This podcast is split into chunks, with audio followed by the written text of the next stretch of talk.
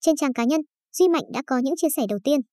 Tối ngày 23 tháng 12 vừa qua, đội tuyển Việt Nam đã có một trận thua đầy nuối tiếc trước đội tuyển Thái Lan và không ít bức xúc trước các quyết định của trọng tài chính. Đáng chú ý là ngoài kết quả bất lợi, chúng ta còn gặp tổn thất về nhân lực khi Đỗ Duy Mạnh bị chật khớp vai sau pha va chạm với cầu thủ đối phương. Ngay trong đêm, Duy Mạnh đã phải vào bệnh viện tại Singapore để được chăm sóc y tế. Trên trang cá nhân, chị gái cầu thủ cũng không giấu nổi bức xúc và có nhiều hành động phản cảm đối với trọng tài.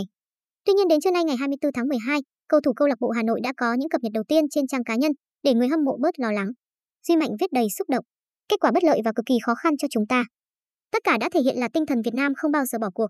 Mạnh tin rằng các đồng đội của Mạnh sẽ thi đấu bằng hết khả năng, sức lực, tinh thần ở trận lượt về.